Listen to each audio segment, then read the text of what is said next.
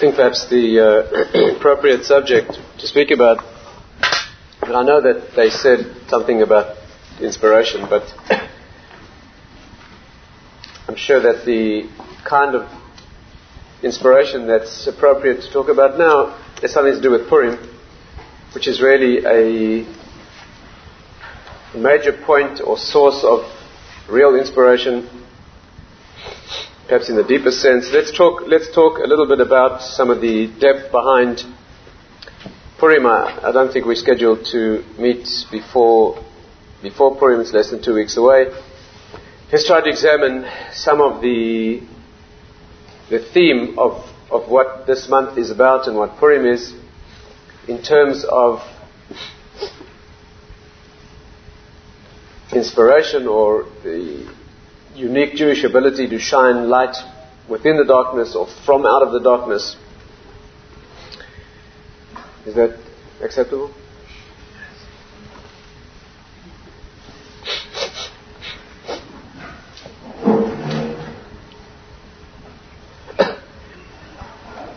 Gemara says the following, following thing.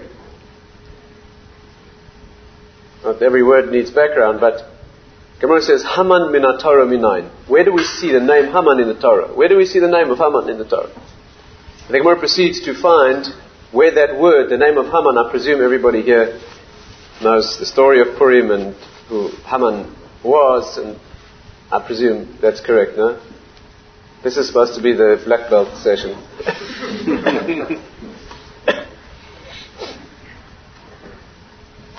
Haman, that that leader of the, or representative, if you like, of the nation of Amalek, which is that nation that is set up in the world to destroy the Jewish people, even suicidally, their, their single reason for existence is our non existence. Of course, they are the force that drives all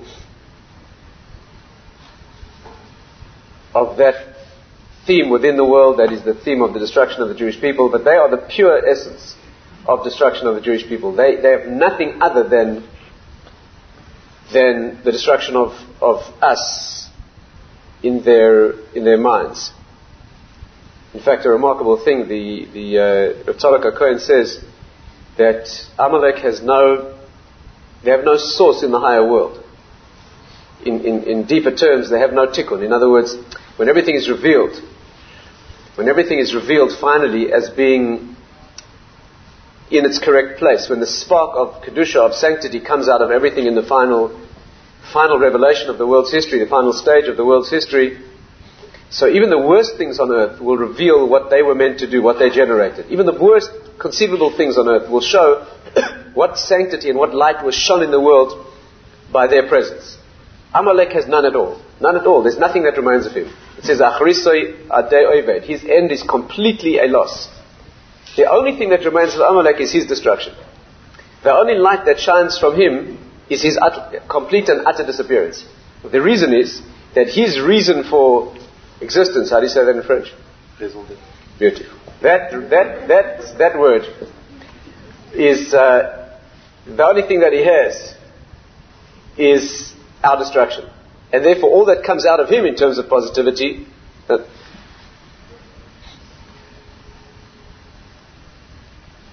In fact, uh, one of the one or others, more than one of the commentaries say that the reason that the reason that he, he ends in destruction, the reason that he has no existence, unlike all other elements of negativity in the world that have a spark of kedusha that comes out of them, the reason that Amalek has none is because he represents exactly the force of midah keneged midah. Midah keneged midah the Chazal say that all Hashem's midas in the world are negated. That means we don't see Hashem's conduct anymore. that in this chaotic period of the world's history, there's a lot that we don't see, but midah keneged midah always operates. We may not see it. There may be a hiddenness of that, of that quality, but it always operates. What is midah keneged midah? Measure for measure. That you get exactly what you are. You get exactly what you do. But what happens to you is only what you put out. What does Amalek want? They want the ultimate destruction of the Jewish people. That's what they want. Without the Jewish people, the world doesn't have an existence. The Jewish people are the connection between the world and its, and its source. If the Jewish people would ultimately be destroyed, so then the world would have no existence. The, the Gaon of Vilna says that, that if it wouldn't be for Torah, which is what our responsibility is, if there'd be one second, the Gaon says it in more than one place, that if the world would exist without Torah for even one second, the world would cease to exist. That means if there wouldn't be a Jew learning Torah, there wouldn't be Torah in the world. even for one moment, the world would disappear. The reason is that the world is a projection of the energy of Torah. It's nothing other, the world is nothing other than the light that's shone on the screen by the film projected through the film of Torah. If you pull away the film, there's nothing on the screen. There can be nothing on the screen. Therefore, if Torah would cease to exist for one moment, the world would automatically cease to exist. Amalek would like the Jewish people to cease to exist, which means no Torah. Instantaneously, the consequence of that would be that the world wouldn't exist, and automatically he would not exist. So the midah keneged midah, you understand? The punishment that he gets at the end is that he totally ceases to exist. Why? That's all that he wanted. All that he wanted was the cessation of the existence of the Jewish people. The natural outcome and consequence of that is that there's no energy feeding the existence of the world anymore. The automatic outcome of that is that he could not exist, and therefore his ultimate, he only gets that which he attempted to do. now, this leader of, of Amalek, called Haman, who represents that, that totally single minded motivation to destroy the Jewish people, the Gemara wants to know where do we find his name in Torah? Where do we find his name mentioned in the Torah? In Chumash, in Tanakh, in Chumash. Now that's a remarkable question. Before we try to pin down the answer, what's the meaning of the question? You know that, let's try and explore this. You know that the meaning of a name, the meaning of a name always is the concept of an expression of essence. That should be well known and clear that a name in Torah is always an expression, not just a designation or something by which we signify a certain entity so that you know what I mean. In Torah, it's not only that, it's a designation of essence. The name describes completely and thoroughly what that thing is. Which means when we say, where's his name mentioned in Torah? When we find the verse that mentions his name, we will find a context that describes exactly what his essence is, and his name will be mentioned in that context, and his name will express his essence. Where's his name mentioned in Torah?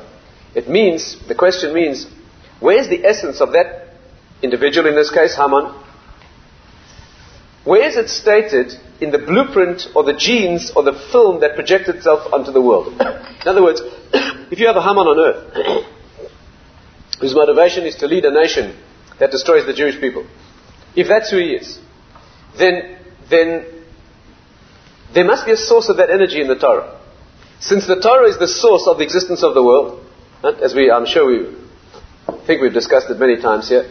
The Torah is the source of the creation. It is the genes that give rise to the organism, and therefore it's exactly parallel. or in modern terms, it's the film through which the light is shone, which projects itself on the screen. Therefore, nothing can arise in the world unless it was there in the point of origin. if Haman exists in the world, with all that he represents, there must be a point of origin of that, of him and what he represents in the Torah. And therefore, just like in medicine, if you wish to understand anything in the body thoroughly, you must go back to the genes. so then we want to understand what Haman is, we must go back to the place that is mentioned in Torah. Just like every word in Torah projects itself into the object that it describes in the world. Right? The most beautiful example of that, without question, is the fact that in Hebrew, the word for an object and the word for a word are the same word.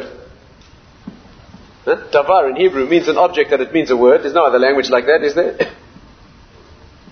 Because every object in the world is nothing other than the word that the Torah uses, which projects itself, beams itself out, and crystallizes in the world as that object. Obviously, they're parallel. The word is the genetic construction, and the object, which is also called a word,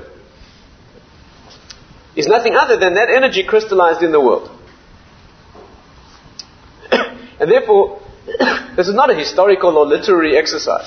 When the Torah wants to know where Haman is mentioned in the Torah, when the Gemara wants to know that, it means in order to understand what he is, and of course his role in our history and our response to his, to his life and what he stands for, where is he mentioned in the Torah? now, and of course the Gemara does that with, uh, it wants to know where Mordechai's name is mentioned in the Torah, where Esther's name is mentioned. Where's Esther's name mentioned in the Torah? Esther means to hide. Esther means to hide. Apart from the concept of a Jewish woman's modesty, which is the secret of our survival, the remarkable thing is because she hid who she was. She was able to keep silent and hide who she was. That's how we got saved. A remarkable thing. Again, you see that the salvation of the Jewish people is entirely due to a woman's step. It's probably a misprint, but that's what it says. That's what it says. Hanukkah, it was Yehudis. In Egypt, it was the Jewish women. but her name means hiddenness. Hastir, Astir Ponai. I shall surely hide my face on that day. That's the word Esther. Esther means the concept of Hashem's hiding His presence in the world. That's what Purim's all about. That's why we wear masks on Purim. We wear disguise and we wear a mask to signify the fact that the world hides the presence of reality. Esther symbolizes that exactly. That's what she is. the name Esther is derived. This woman who was able to hide herself and her identity, her name is indicated, her essence is found in the sadness, the pain of Hashem's hiding himself within history. We'll try and see the greatness of that, of course, as well. But he's hiding himself in history so that we don't see him and that we live in darkness with all the brutality and the suffering and the pain and the conflict and the confusion that the world holds for us and has always held throughout our history. but that's what her name means. Of course, it's a very small step to understand from there the fact that the Megillah mentions Hashem's name not at all. The Megillah is remarkable. The Megillah of Purim. The Megillah of Purim right, is remarkable in that it's very, very unusual anywhere and throughout the scriptural writings that Hashem's not, name is not mentioned everywhere. in the whole Megillah, Hashem's name is not mentioned. The word Megillah means a scroll. A scroll that is rolled. Anyone who knows Hebrew knows that the same word means megaleh, which means to reveal. The concept of Purim is that in the hiddenness of the scroll, which is tightly wound, is a gilui, is a megaleh, just like the word legalot in Hebrew. It means to reveal. It also means the darkness of exile, in which the, the light of the Jewish people is hidden. That duality is all there in the same word.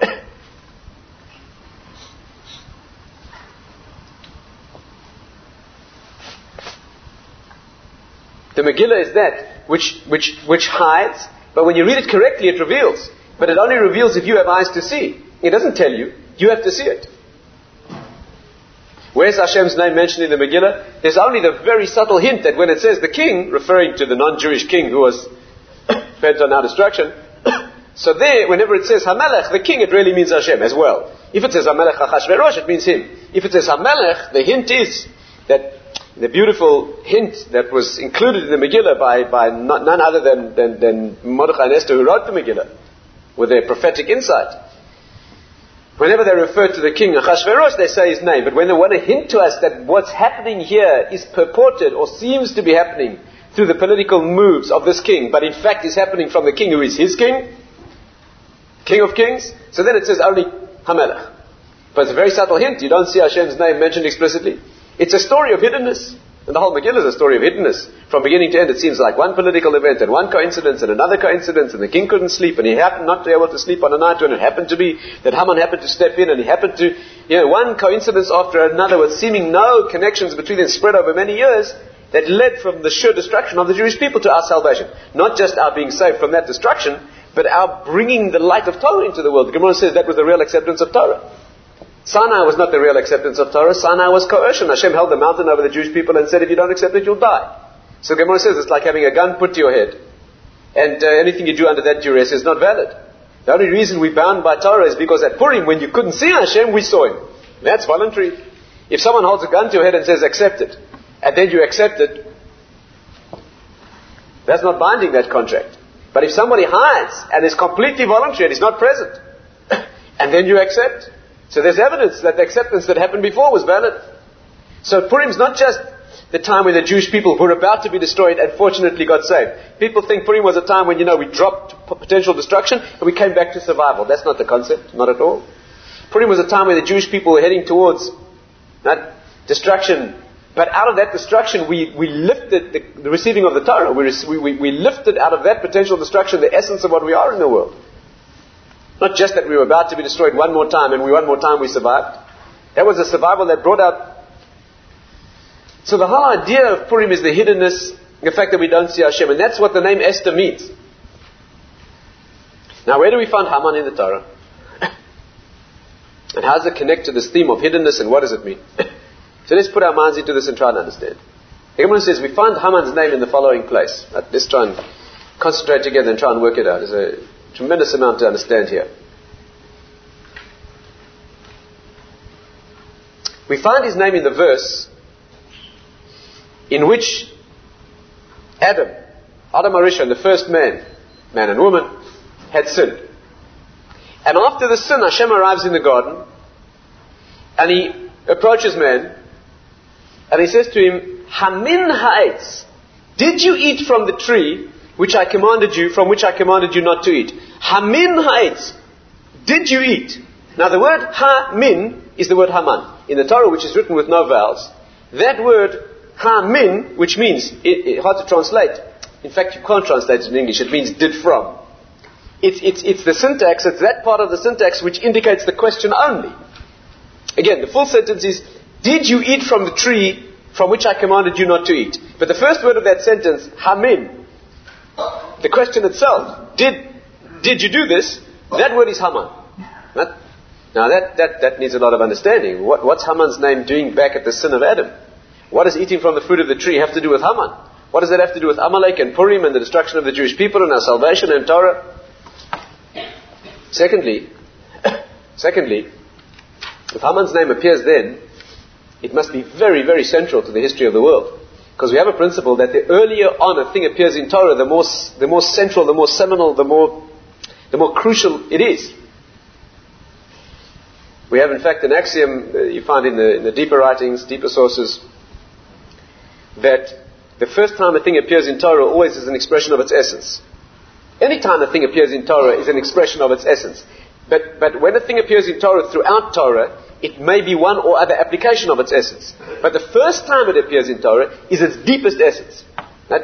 And the first time a thing appears in Torah close to the beginning of the Torah is an expression of essence in the formation of essence of the world. In fact, we have an axiom that to discover the deepest essence of anything in the world, we look for where it appears the first time in Torah, but we specifically look for where it appears the first time in the six days of creation. Since everything in the world was created within six days, it follows that everything must trace its source to those six days. And therefore, when you find something referred to in, in, in, in Nach, for example, in the prophetic writings, well, that's an application. Where does it appear in Chumash? That's a deeper root. Where does it appear close to the beginning of Chumash? You're getting close to the source. Where's that thing stated within the six days of creation? You're seeing the essence of that thing in its moment of formation. People of Torah greatness, whenever they trace a subject in Torah, they always will take it back to its point of origin. That, in fact, is what greatness is. Greatness in any field is tracing a thing back to its energies that are formative in the wisdom in any, in any technical subject even on earth. You'll find that the greatest experts are the ones who are able to take it back to the basic principles always. Wisdom means understanding the underlying principles, not the distant applications. And in Torah, of course, always wisdom means taking a thing back to its ultimate source. of course, you realize that not just wisdom, but in Torah, permit me just a half a moment's aside. It's only the depth of this. In Torah, everything's connected. When you trace the thing back to its root in terms of wisdom, that means you want to know where this detail comes out, you trace it back to its root, you must always be tracing things back to a common root, where all is one. If you're going back to the root of this thing, then you must be getting, and you're going back to the root of all things, then you must find where the root of this thing is in fact the same as the root of all things. mm. It's going to be a long night. Why is the root of wisdom tracing back a thing to where it appears in the beginning of Torah? Because the root of all wisdom is tracing all things back to the ultimate root, which is Hashem. Which means that a person who traces things back to the root will train himself to discover Hashem. The ultimate purpose of the spiritual path is to bond with Hashem and discover Him and build a relationship with Him. How do you do that? Everything in Judaism, when traced to its root essence, is always nothing other than that. Therefore, when you do something, nothing, nothing more significant than study a technical subject, but your drive in that subject is to understand what are the roots of the subject, you're training yourself to follow a thing back to its cause. If you discipline yourself well in that dimension, you'll eventually find Hashem. Example. Example. Many Baalei Mussar say, you see, in Mussar, which is character building, obviously the same thing must apply. One of the most important characteristics of a human being, and many sources say it's the most important, is gratitude. It's gratitude. gratitude. Gratitude. Knowing where a thing comes from. It's one of the reasons that honoring parents is put in the, in the Ten Commandments on the side, not of human-human interaction, but it's put on the side of man-God interaction. That's a remarkable thing. You know, the first five of the Ten Commandments de- detail detailed obliga- obligations between us and Hashem. The second are between humans. Honoring your parents, which means tracing yourself back to your point of origin, that's put on the side of man divine interaction. That's remarkable. You know why? Because you know what the message is. The message is when you trace yourself back to your parents and you discipline yourself to trace yourself back to origins, you will continue that process and you'll find the origin of the origins. In human, in human midas, what's the most important characteristic? Gratitude. Tremendous, tremendous, unique quality. Why? Because when you show gratitude, what does gratitude mean? It means when you say thanks to someone, in Hebrew you see in English, thanks means thank you. But in, English, in Hebrew it doesn't mean that. Modeh in Hebrew means to thank, but it means to admit. Because when I thank you, what I'm doing in essence is admitting that it's you and not me. That I could not have done this without you. It's an admission that I'm not complete. That I depended on you in this matter. What's so significant about that quality? Because when I admit that it comes from someplace outside of me and I trace it back to its origin, I'm disciplining myself to trace all things back to their origin. A person who manifests gratitude in human interactions will discover Hashem.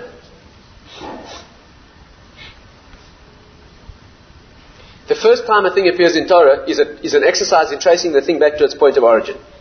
That's why we're interested in where does Haman's name appear in the Torah? Again, the first time a thing appears in Torah, this should be clear. The, the, the, the Gemara, an example, the Gemara says, one of the sages, one of the great exponents of, of Torah throughout the ages, the Gaon of Vilna, is the one who makes this explicit for us. The Gemara says, Haraya tes b'chalom, if you see a tet in a dream, you know the ninth letter of the Hebrew alphabet, right? If you see that letter in a dream, yetzapel toiv, you should expect that something good will happen to you. Why? Because the word tov, which means good, begins with a. So therefore, when you see that letter in a dream, you should expect it's a sign that something good will happen. Comes along the Gaon of Vilna and asks the obvious question, there are many very bad words in Hebrew that begin with a tes. Plenty of very bad words in Hebrew begin with a tes. So why should you know that it's a sign that something good will happen? Says the Gaon because the first time a tes appears in the Torah is ki tov, and therefore if that's the first time it swims into focus, its essence will always be this, the concept of goodness. Everything else will always be an application of that, and of course the consequence is that even bad things that that start with that letter must somehow be a peripheral representation of something that inwardly really is good. But the, the point is that now if Haman's name appears, if Haman's name appears at the very beginning of human existence, where does his name appear? The first time God speaks to man, the first one of the first words, the, one of the first words that, that, that man ever hears from Hashem is the word Haman. Do you understand that? Do you know how significant that must be? Man heard another word first. What was that word? Where are you? Ayeka, where are you? He sinned. He ate from the fruit and he was hiding in the garden. He was hiding under the trees. And Hashem walked into the garden. Again, you have to understand this in depth. This is not to be understood in childish terms. Childlike terms. Hashem arrived in the garden and he said to him, Ayeka, where are you? And, and, and, and Adam appears. And Hashem says to him, Did you eat? Ha min ha'etz? Did you eat from the of course he'd eaten from the fruit. That's why he's hiding. That's why he's in shame. And Hashem says, Did you eat? That first interaction, which is an interaction after sin, that shameful pain of humiliation and uh, admission of, it begins with Hashem. That's the word Haman. What's the connection? What does that have to do with Amalek and destruction of the Jewish people and, and, and let's try to understand.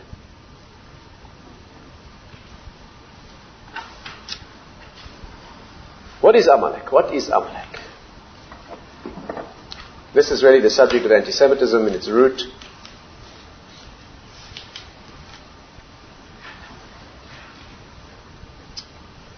Which is always with us. On my way in, the security guard told me that we should be aware that there have been attacks on Jewish communities in France today, or events by some nationalistic group that decides that their issue is connected with Jews. For some reason. It's always like that. What is Amalek? Amalek is that energy, that nation that exists only to kill us. Let's understand this well. They exist to kill us, right? Their, their essence in the world is destruction of us, even if it means their own destruction. That's how far they go. Why? Because they live only from our destruction. If they cannot destroy us, then they're not alive in the first place. What logic is there for somebody to throw himself suicidally into killing somebody else? What logic is that? The logic is that if you're only alive through his destruction, then life isn't, you haven't begun unless you've destroyed him. Okay, the Jewish people were coming out of Egypt. What is the history? The Jewish people, the history goes back even before that to Esav and, but let's, let's, let's freeze it at this moment in, in time. The Jewish people are coming out of Egypt. They're moving towards Sinai. Hashem is with them. It's a cosmic moment. And Amalek comes into the desert and attacks the Jewish people. And they attack the Jewish people suicidally. They got badly decimated, almost destroyed. What were they trying to do?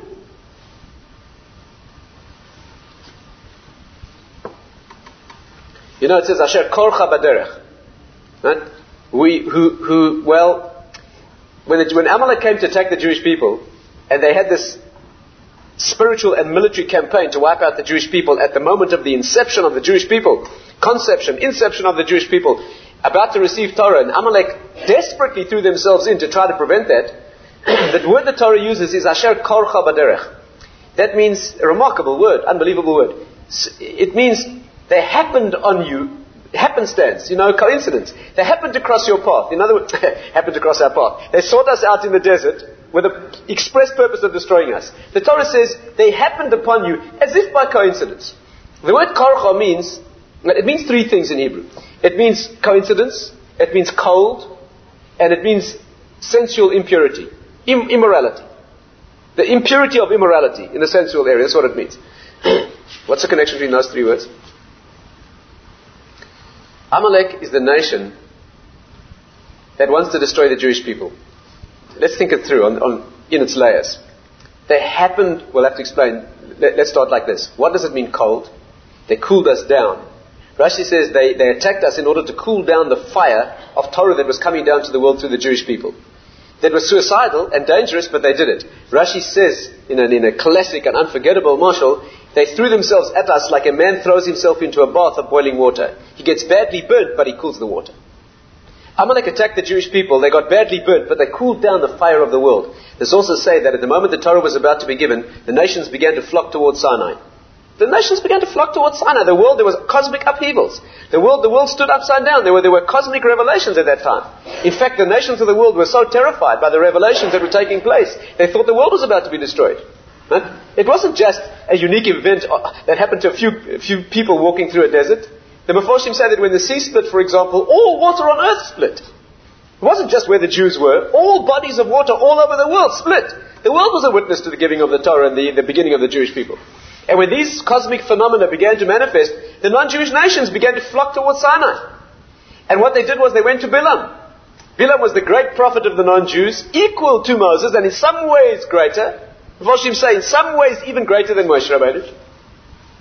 And they went to him as the leader of the non-Jewish nations, the, the seer, the man with all, all the insight. They said to him, what does this mean? And he said, Hashem and Hashem is giving Torah to his people. And the nations began to flock towards Sinai. Hashem's giving Torah to his people. That's what it means. Let's go. What else is there? The Ramchal says any of them could have converted instantaneously. Any nation as a nation could have become part of us. Instantaneously. Now they can't. Only individuals. But until then, they could have become a root, part of the root. And they began to stream towards Sinai. And Amalek saw what was happening. And Amalek knew that if everybody comes to Sinai and accepts the Torah, they finished. You know why? Because Amalek represents the distance between Hashem and the world. They live in the gap of separation. Amalek means, let's understand this deeply. Amalek means the gap between Hashem and the world. the hiddenness of Hashem in the world. the hastir astir, the fact that you don't see Hashem, you look at the world and it looks like a world. You look at a human being and they tell you that's not a human being, that's an advanced gorilla. And you look deeply and you say, you know what, they could be right. You don't see the divine glow inside a human being, and the whole world believes that? The whole world believes that? You know that the whole world believes? You know that the first time in the history of the world they've finally gone so far that they ultimately they've come to accept that the human being is absolutely nothing other than a biological organism. That's what the human being is. It's a monkey. It's a monkey. Human being is a monkey. Do you know what Amalek spells? Amal Kof, the work of the monkey. As to look human, but not be human inside and to take the human form and make it animal. Which animal? The animal looks human but is not. the Midrash says the monkeys came from humans. They were a devolution of the human. what do they teach? that's, who, that's who you once were and this is what's become of you. They've got serious doubts about whether it's up or down. the next step is absolutely clear. The next step, if they're consistent, is either they will declare that humans have no rights, humans have no meaning and rights in their life, or they'll give human rights to animals. You know, it was reported this week, I don't know if you saw. It was reported that in a certain place, a certain country, you don't, uh, I'm glad to see you don't follow the news. but in a certain place, in a certain country, there's been a move to parliamentary move to grant human rights to the great apes. Excuse me, why only the great apes? What's wrong with rats and, and, and mice and slugs and amoebae? What's the problem? They're confused. There's a very much husty rusty, and I don't see anything. No wonder Jews in this generation have no sense of themselves as Jews. The world out there has no sense of itself as humans. How can a Jew, an intellectual Jew in this generation, who's grappling with, with the question of whether he's human or monkey, animal, what relevance can it possibly have to him whether he's Jewish or not Jewish? How can it possibly be meaningful?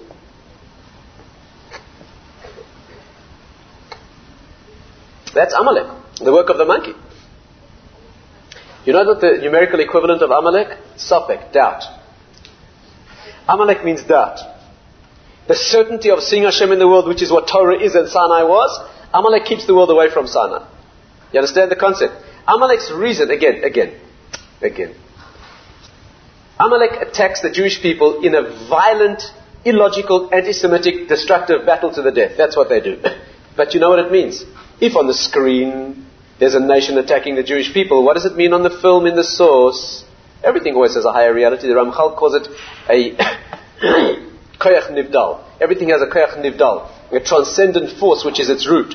What does it mean if one person attacks another? What does it mean if one nation has a nationalistic battle in which they attempt to wipe out the Jewish people? What does it mean in its root? You know what it means? That the spiritual force of Amalek wishes to see the spiritual force of the Jewish people disappear. Their spiritual essence is having us not around spiritually. There's a battle between the, what's called, there's a there's a cosmic battle in the root of reality between what the Jewish people must be in the world and what Amalek must be in the world. It manifests down here as a battle between two nations, but they who wish to, to wipe us out and we who fight to survive. But what does it mean in the root? You know what it means in the root? That the Jewish people spiritually are the people who bring Hashem's knowledge into the world. We bring Hashem's presence into the world. We testify that He exists. You know what it says about Sinai? Atem Eida, you are my witnesses. What does, Hashem, what, what does Hashem call us? What does He call us? Atem Eidai, you are my witnesses. You know the word Shema? Shema Israel, Hashem Hashem Echad. The, the, the ayin is written big and the dalet is written big. It spells eight. You're a witness. Every time you say Shema Israel, Hashem is one, you become a witness to Hashem's existence in the world. Do you know when you need witnesses? When you cannot see the thing. Nobody calls in witnesses when the thing is in front of you. The court does not call in witnesses when they witness the event. the only time you need a witness is when it's not visible. Then you call in a witness. The Jewish people are the witnesses who testify to that which is not visible. Hashem's presence is not visible. No matter how long you meditate upon the world, you'll not see Him. You need witnesses who once saw Him. That's us. And who's Amalek? Oh no, it's all, it's all, no, it's all coincidence, says Amalek. It's evolution. That's what it is. You're just a monkey. You accidentally became what you are now. You were once a slug, and then you were a worm, and then you were an amoeba, and then you were a fungus.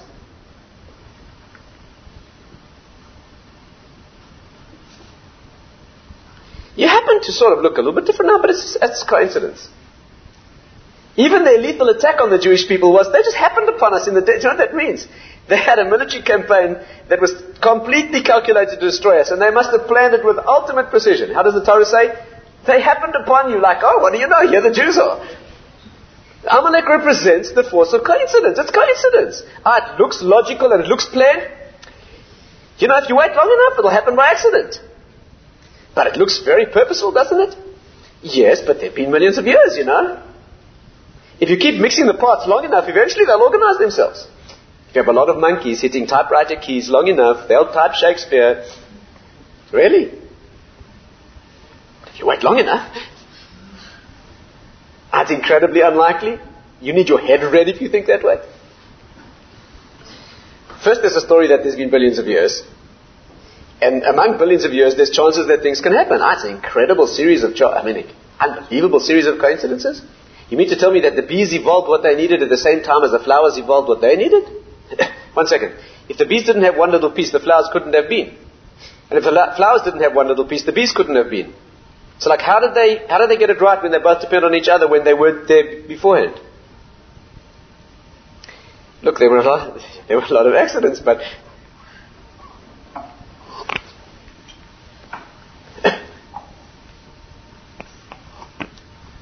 how did this, this creature that had a fin eventually form a leg? Well, the fin became a bit more like a leg and a bit less like a fin. Oh, so he couldn't swim as well? He's a dead duck, that duck. No, well, maybe maybe it became a bit more like a leg and also more like a fin, and therefore, like he had. Uh, do we see any evidence of that? No, but, but we'll find it. how did this forelimb become a wing? how did this forelimb, that's incredibly adapted to its environment, how did it become a wing? Well, it got a bit more like a wing and a bit less like a forelimb. Really? Well, then it must have gotten to a stage where it was a lot like a wing and a, very little like a, like a forelimb, but it couldn't quite fly yet, right? I suppose so. Well, how did that, if there ever was a dead duck, that must be it. It's got a thing that's halfway between being a limb and a, and a wing, but it's no, no longer a hand and it's not yet a wing. That's called survival of the fittest. That's, that, that's called miracle, isn't it?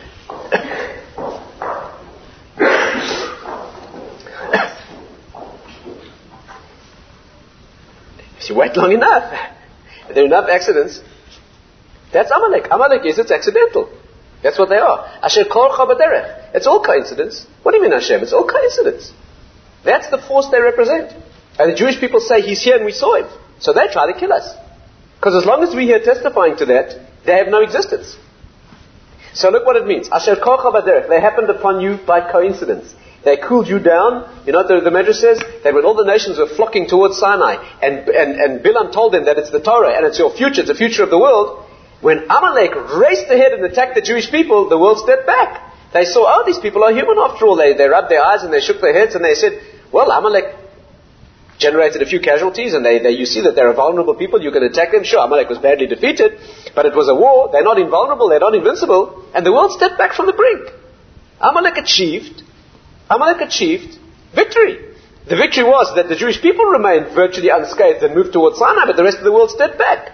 Amalek is the gap between the Jewish people and the world. Amalek is the gap between the Torah and the world. Amalek is the gap of lack of knowledge. Amalek is the theory of evolution. Amalek is the theory that everything's complete accident. That's who they are. And what does sensual immorality have to do with it? Well, there's no bond between husband and wife that's sacrosanct, that we are bonded to him in total thing. No. No bond that means that means an ultimate bondage in loyalty that's a total commitment? What do you mean commitment? It's all coincidental anyway, isn't it? You're just an animal, aren't you? Animals don't have a spiritual connection that's a total, eternal dedication.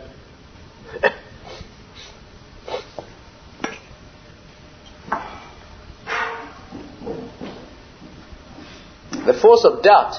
That's what Amalek is. You look at the world. Amalek says, "Well, it looks like this has been purposely, purposefully designed." Yep, it does, but it could be accident.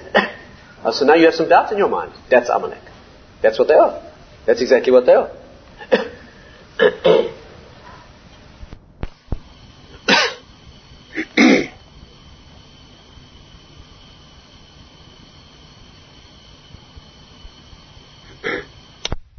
The Meforshim would say that Bilam and Balak spells Amalek, you know that? Bilam and Balak.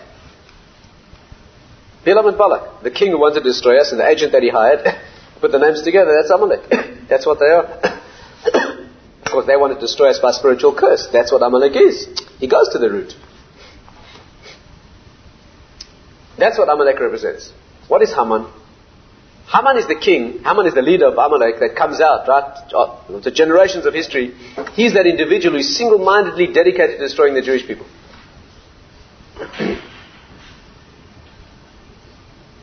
You want a picture of who Haman is? It's difficult to picture.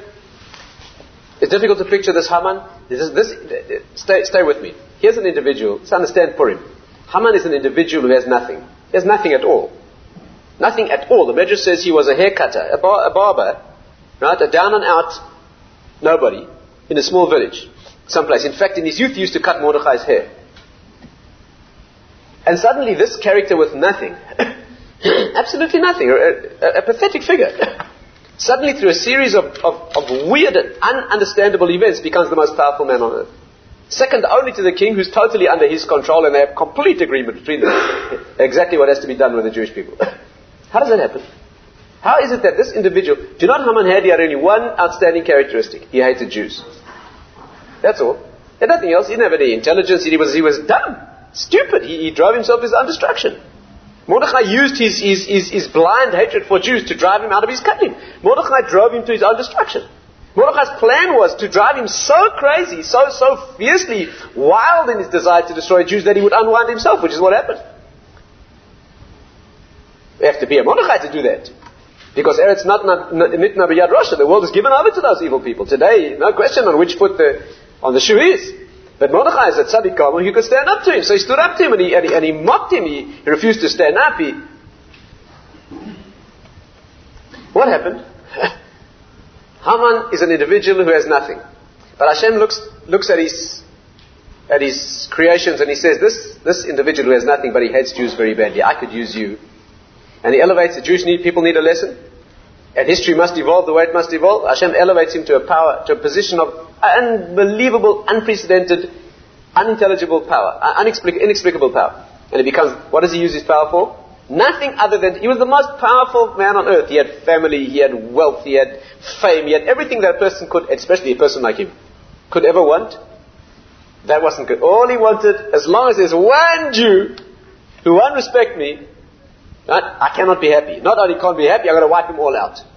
Ridiculous. It's psychotic behavior. Psychotic behavior. The person with that kind of mentality, who's so, he's given the responsibility for running an empire. You know that Achashverosh controlled the whole world. It wasn't just a country.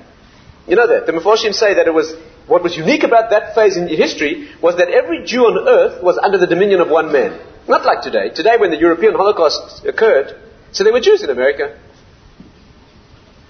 but in that generation, all 127 countries of the known world, from Asia Minor all the way through to North Africa, the whole known world at the time was under the dominion of one man. And when he issued a decree that all Jews should be destroyed on one day, it was 100% literal. There was no. This was not that like the Holocaust in Europe. This was a situation where every non-Jew on earth would have got up under divine decree and on one day seen to it that not one single Jew would have been alive. Do you know what that means? It's for real. Who engineered that whole thing and lived with that hammer? that makes sense? Well, there are two ways to look at it. You look at it and say, this is an incredible political event, that such a person should have such unique power in such a way that it called ridiculous. Ridiculous, but unique and, and aberrant, coincidental. Or you can look at it and say, something's going on here. This is not natural. That a person like that, with such, that he should be put in that position of Hashem's telling us something. And the Jews of that generation, what did they do? They read the signs. They said, this is not natural. They said that when, listen carefully, listen well. When Hashem hides himself, he always reveals himself. When he hides himself, he hides himself in such a way that it is so bizarre. He allows the world to take a course that seems to suggest that he's not around, but the course of events is so bizarre that in its bizarre nature you see that he must be doing this. Does it make any sense that an individual like that should become that powerful? I'm not sure you're with me. I think we need to speak it out a bit more clearly. What happened 50 years ago? what happened 50 years ago? There was an individual who had nothing. He was a pathetic figure who had nothing. He was deviant. He was a deviant character. He was deviant. He had uh, irrational behavior. He was uh, psychologically unstable. He was untalented. He had nothing. But Hashem said, Ooh, he hates Jews very badly. I could use him. And he elevated him to power over 80 million Germans. This, this, this half crazed, deluded, psychologically unstable, bizarre character. 80 million Germans? Do you know what the Germans were? They were the most stable, most intelligent, most cultured, most balanced individuals who could hope to come across. They're the highest level of. How does an what's going on here? How does an individual? Can you see what's going on? It would be funny if it weren't so tragic. How does an individual? He was a paper hanger in Vienna. He was an unsuccessful individual, unsuccessful in his personal life, in his, his intimate life. He became the ruler over 80 million logical, kindly, kindly, you know that? Do you know that German travel brochures advertise, they did then and they still do, German Gemütlichkeit, you know what that means?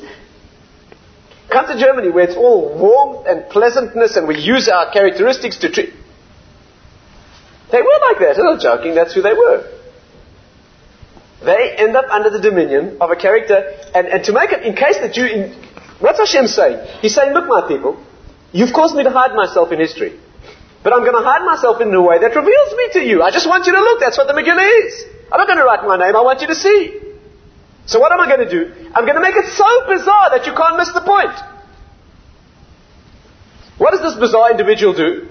In case the point's not yet clear, he gets up in front of 80 million Germans and he says, now we must build a nation of tall, blonde, blue-eyed Aryans. He's short, dark, and brown-eyed, brown-haired. What is going on? You have to be raving not to see it. And they all nod and say, yes, let's go and do it. That makes any sense? Isn't that ridiculous? I can't manifest myself clearly in history. Right? I keep, you've caused me to be hidden, and of course that's your greatness, is that you reveal me. And where did he do it? Where did he do that to us? After already taught to us at Purim? How difficult is it to see? How much Jewish knowledge and Jewish history do you have to know? All you have to do is go back and read the Megillah itself. What happened then? The Jewish people needed to be taught a lesson. There was a slight defection from their obligations. Hashem took an individual who had nothing else going for him except hatred of the Jews. He elevated him in a bizarre fashion. I mean, the whole story is identical. Isn't it identical? And what do they do? Issue a destruction, a decree of destruction against all Jews explicitly and clearly. The only difference is, the only difference is, the Jews then saw it. They said, this is not real, this is bizarre, this is crazy. They sat down and fasted for three days on Pesach. They sat down and fasted and cried out to Hashem. They read the writing on the wall. They, they reckoned you couldn't miss it.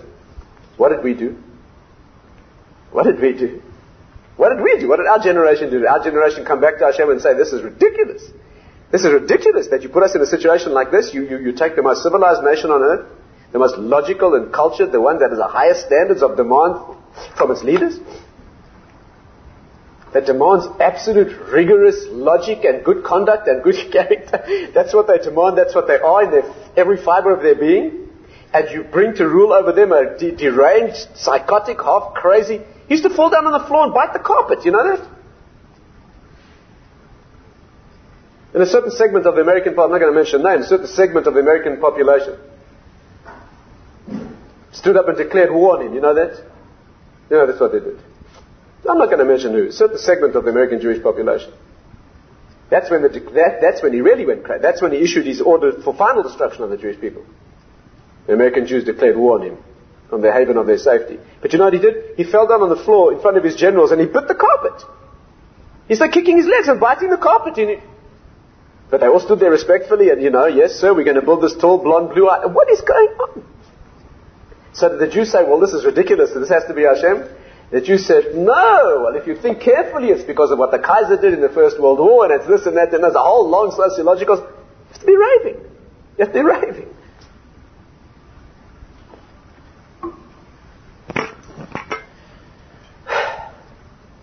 Anyway. But that's Amalek, you see.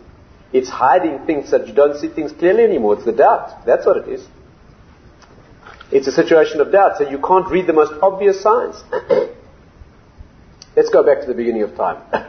what does Adam do when he eats the fruit of the Hamin ha'etz? Did you eat from the fruit of the tree? Do you know what that tree is called? Do you know what? If you read the Kabbalistic writings, you know what they, you know what they call that tree?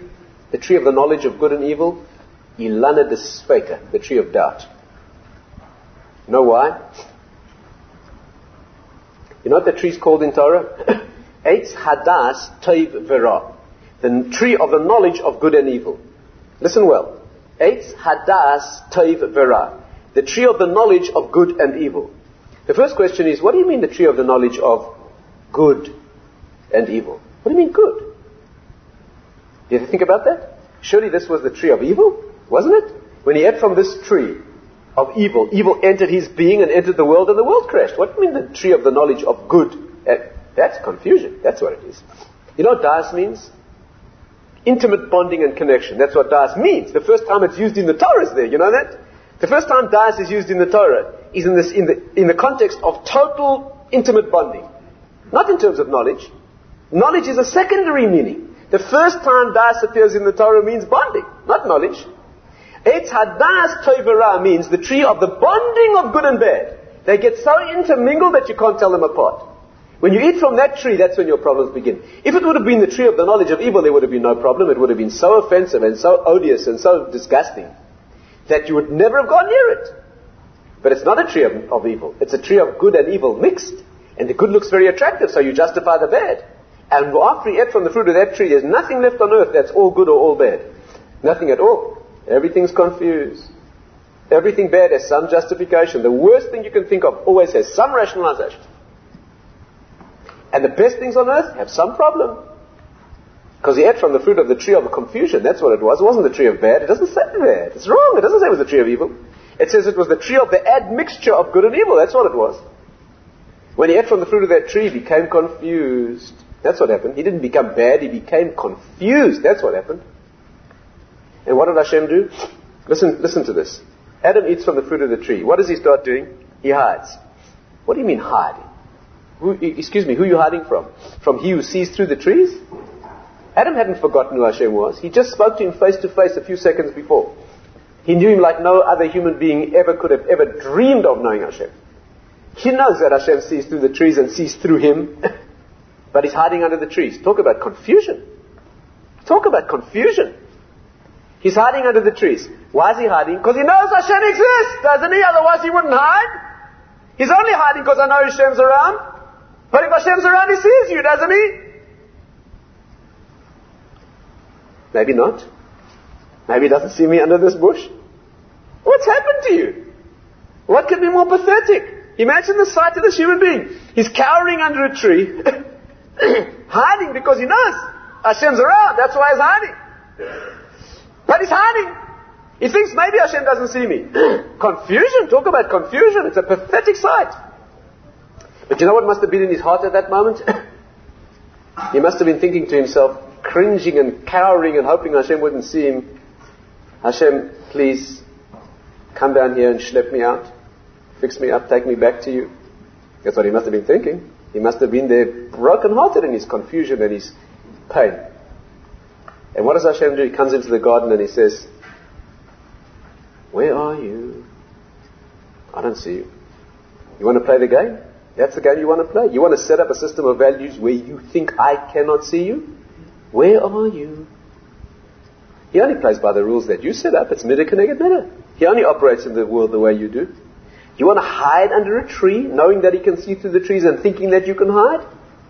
Where are you? I can't see you. You know the word ayeka spells eicha? You know eicha, the word that begins the Megillah of our destruction, destruction of Hashem's complete banishment into hiding throughout history. That's Eicha. Same word. Ayeka. So what happens? Adam slouches out from under the trees and he faces Hashem, and Hashem, Hashem says to him, Hamin ha'etz. Did you eat from? I don't know. I'm in doubt, Hashem says. And Haman is born. At that moment, Haman is born. Hamin ha'etz. Did you eat from the tree of confusion? Did you? Did you? I don't know. That expression of the question, that word that indicates the gap between Hashem's knowledge and presence and manifestation on earth, and the fact that he maybe is not here, that's Haman. That's what he is.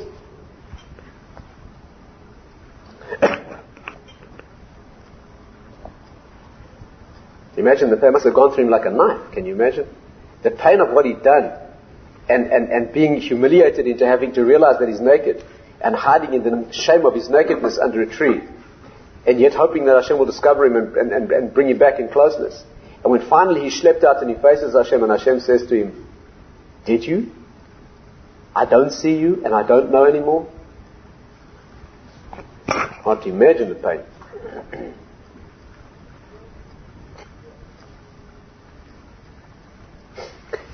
Why did he eat from the fruit of the tree in the first place? This is our problem, in case you think we're talking here a story about a human being some time ago.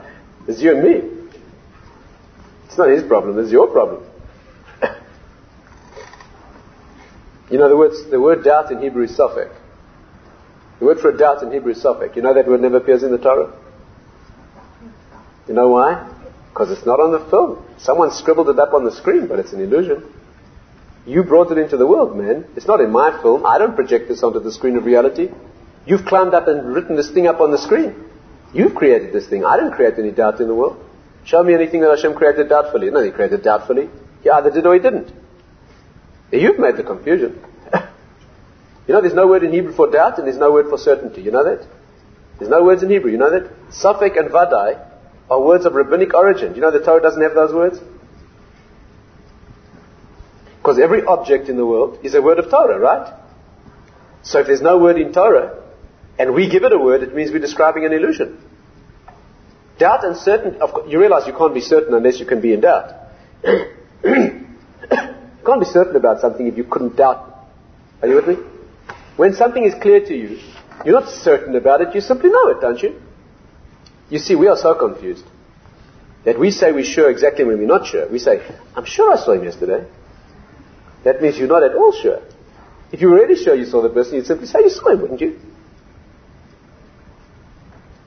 So we, we coin words for doubt and certainty. But there's no such thing. Hashem never created anything doubtful in the world. We brought that into existence. We wrote that up on the fabric of reality. We created Amalek. Doubt. We brought Haman into the world. If he hadn't ate from the fruit of the tree and brought the gap into the world, there wouldn't have been Haman and there wouldn't have been an Amalek. Why did he do it? Why did he eat that fruit? incredibly, he ate the fruit because he wanted to bring a gap into the world. You know, wanted, you know why he wanted to bring it. He knew what he was doing. He wasn't confused before he ate it. He was confused afterwards. He wasn't confused before. He was thinking very clearly before. He was thinking wrong, but very clear. You know what he wanted? He looked at the world and he said, It's all so clear. What work is there for me? You can't shine a light in the light. You Can't shine a light in the light. The Zohar says a light can only come out of darkness. The world is so light. What light can, I mean, I walk around with my candle. I walk around with my candle in the sunlight. That's what I'm here for. Let's make it a little dark. My candle will shine very bright. Hashem, you are so close to me. You so, you so, your presence is so obvious in the world. You're right here. What can I do to forge a connection with you? How can I move close to you? That's what I'm here for. He wasn't confused about that. if you were a little bit more distant, if I could move away from you, then I could have the work and the pleasure and the exertion and the privilege of moving towards you. When you're married to someone and you love them very much, or you have a friend that you that you're deeply attached to, right? And, and these two people are always very, very close and they're totally loyal to each other. And suddenly you look down and you see there's a very thick iron chain that is bonding their ankles together. All concept of loyalty and love and bondage disintegrates. You got no choice. That's not called loyalty. That's not called love. You know what love is and loyalty is? It's when this person is on one side of the earth and the other person's on the other side and haven't seen each other for who knows how long. And there's no evidence that they even exist anymore and they maintain their bond with each other throughout time despite indescribable obstacles. That's called love. That's, that's, that's worthy. So Adam, Adam said to Hashem, if I could move back from you, a little bit. And then I could move forward, then I'll have done something. I'm only doing it for you. I'm only doing this for you. How can I show my love for you? You put me in a situation with nothing to do. You told me sit there and just don't eat that fruit while you do everything. That, that shows my greatness. That shows my love for you. I want to die for you. I'll do anything for you. I'll go through death. He didn't forget the commandment. The commandment said if you eat the fruit of that tree, you'll die. He said, I'm prepared to do that for you. It's all for you. That's what I'm here for, is to get back to you. But at least let me do it myself. Let me get back. But the only way to do that is to have a gap. If I'm on the other side of the mountain in the ocean, I can swim it and climb it. He had a very, very clear calculation. He only did it to Shem Shemaim. And the result? He was right. He was awfully wrong. But there was, what was the rightness? What came out of that decision? The gap in the world. What came out of the gap? The Jewish people's history, which is an attempt to close the gap, and it's all about Avodah and it's Torah. There wouldn't have been Torah in the world. There would have been nothing. All that we represent, all the work of 6,000 years of pain and brutality and agony, which is our privilege. That's what we all only here because He created the gap. There's a awfully tragic miscalculation. And why is not the time to go into now. But that's what he wanted, and that's what he got.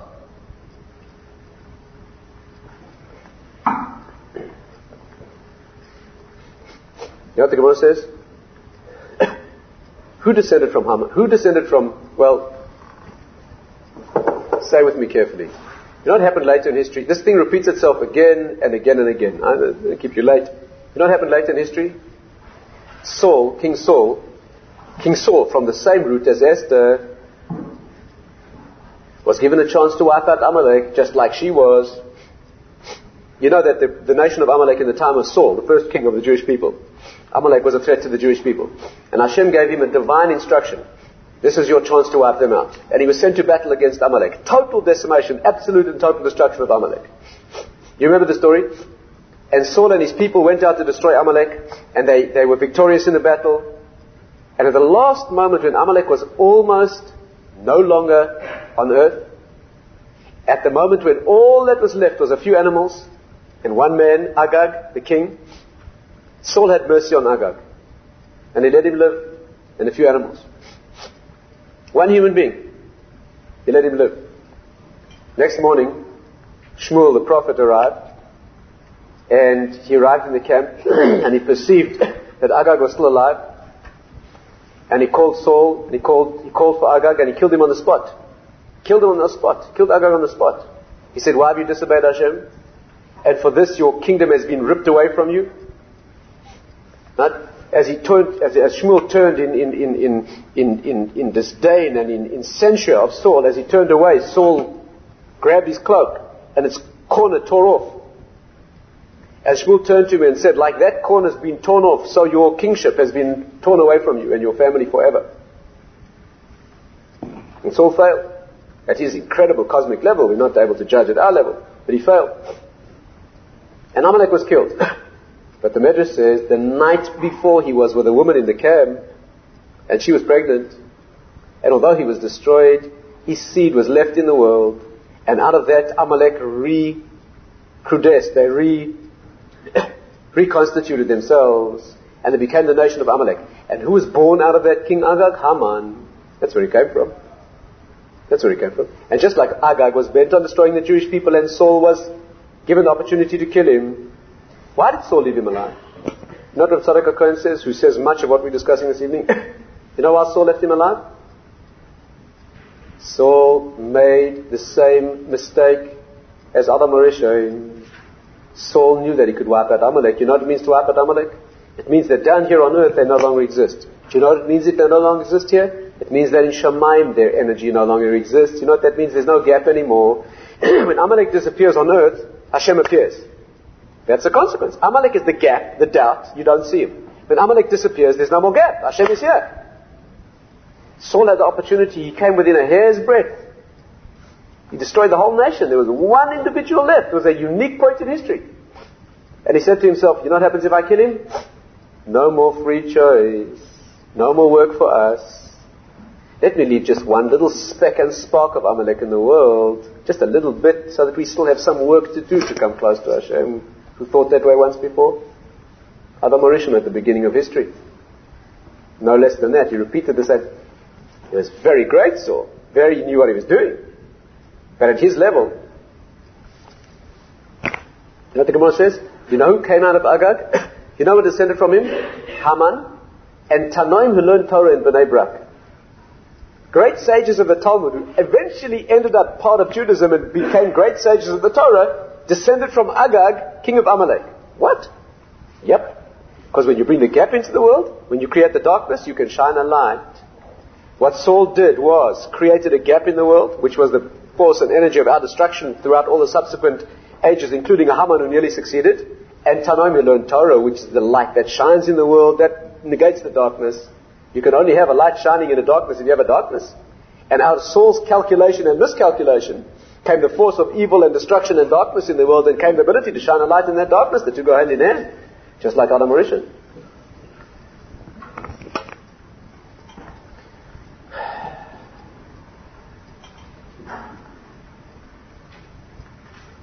There's much more to say, but let's just summarize what we said. Purim is the time of celebrating the darkness. We put on masks. We try to look. We dress up like non-Jews. Dress up like what we're not. Because Haster Astir is a time of Hashem's being hidden, but that's not our purpose. Our purpose is not to hide. Our purpose is to put on the mask of a hiding so that we can shine through. That's what we want to do. Purim is the real receiving of the Torah. Purim is the receiving of the Torah, which is the shining of Hashem's light in the world in a situation of darkness. That's real light. Sinai wasn't real light. Sinai was, Sinai was coercion. Sinai was the spark of inspiration that began the process. But where we did our part, that was what Hashem did. Sinai Hashem did. Sinai Hashem gave the Torah with no part of ours. We were, we were pawns being coerced. They had gun to our head. The mountain held over us. That's not our greatness. Our greatness is Purim when we did it. Purim when all Hashem did was disappear. And we said he's not disappeared, he's here, we're his witnesses. That's not the greatness of Purim is. You know what Purim means? Lots. You know what lots is? Chance. You cast the dice, no? How did Haman, you have to understand this, how did Haman try to destroy us? Chance. We'll cast lots. Oh, it happens to be this, it happens to be that. Lady luck. And every time you say Mazel Tov, and you think you mean good luck, you're speaking for Haman. Mazel Tov doesn't mean good luck. You know what good luck means? When you say Mazel Tov, Mazal Tov, and you mean it with your, with your non-Jewish head, good luck, is that what you mean? When you go to this chasana or this, you mean, may Lady Luck shine upon you, but you pull the lever and get three cherries? is that what you mean? You know what mazal means? Mazal is from the Hebrew word nozel. It means to flow down from a higher dimension. Mazal means it should flow down from the source that you can't see down here. That's what mazal tov means. May there be an influence that shines upon this event. It comes from the source. May you be connected to the source, not good luck. That's what they do to the concept. They take the concept of being connected from the source and say, no, it's accident, it's luck. The very word. Now I have a non-Jewish head, they have a Jewish head. Mazal doesn't mean that it's disconnected, it means that it flows down from there, and we declare that. That's what Mazal tov means. that the mazal that comes from the root should be tov with a tet. That's the first time the word appears. That is the goodness. That is the source of this thing. That's what it means. That's what you mean. It's a bracha. And you can do it. You can shine that light. You can bring it down. That's why you say it. You're not just echoing some empty statement. You're making it happen. That's a Jew. That's what you are. That is the source. That's what the Gemara means when it says Haman min Torah minayin. Where do we find Haman in the Torah? We find him in those fateful and agonized and agonizing words. Hamin ha'etz. Did you eat from the tree? The tree, eitz in Hebrew is always an expression of essence. Etzem means intrinsic essence. Did you eat from the fruit of the tree? Did you take into yourself the essence of the confusion that I asked you to stay clear of? That you become confused? You've made me manifest as k'viyachol confused in the world. From now on, people aren't going to see. And from now on, your work will be to close that gap. You brought it into the world. You created them. Amalek only exists in the world because of you. And Amalek only exists now in the world because of us. If you see it and you see Hashem's hand in the darkness, you see that it's ridiculous in our explanation. It's bizarre. It's so bizarre, it could only be a divine miracle that it happens that way. But at least not to go around saying, well, it's sociologically explainable. That's a response of a Jew. It's luck, it so happened. Germany. Happened to me. Why there? No doubt if you examine it sociologically, you'll understand. What are you talking about? How could he have made it clearer? How could he have made it clearer? Could he have chosen any other nation? Could he have chosen anybody less suited? Could he have chosen anybody with a philosophy and a platform more bizarre and more... What? What more can he do?